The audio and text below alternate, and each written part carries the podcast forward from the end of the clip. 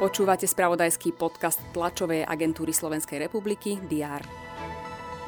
Ex-ministra vnútra Roberta Kaliňáka a podnikateľa Jozefa Brehela obvinili z podplácania.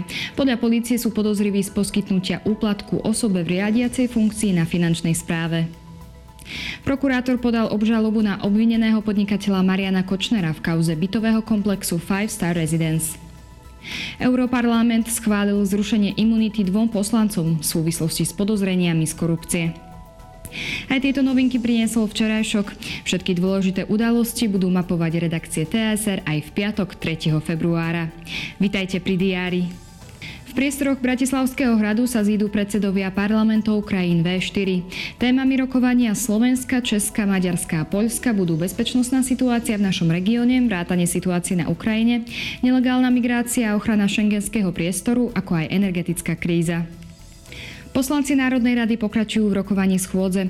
Diskutovať majú aj o návrhu, ktorým by obchody na Slovensku boli okrem sviatkov zatvorené aj väčšinu nediel v roku. V Strážskom budú predstavitelia mesta informovať o začiatku výstavby okružnej kryžovatky.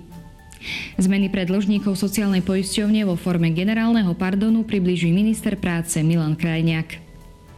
V Lúčeneckej nemocnici otvoria infekčný pavilón v rekonštruovanom historickom objekte.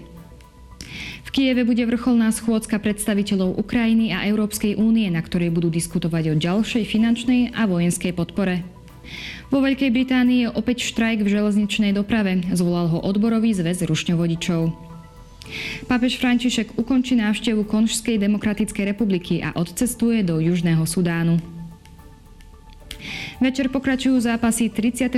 kola hokejovej typo z Extraligy.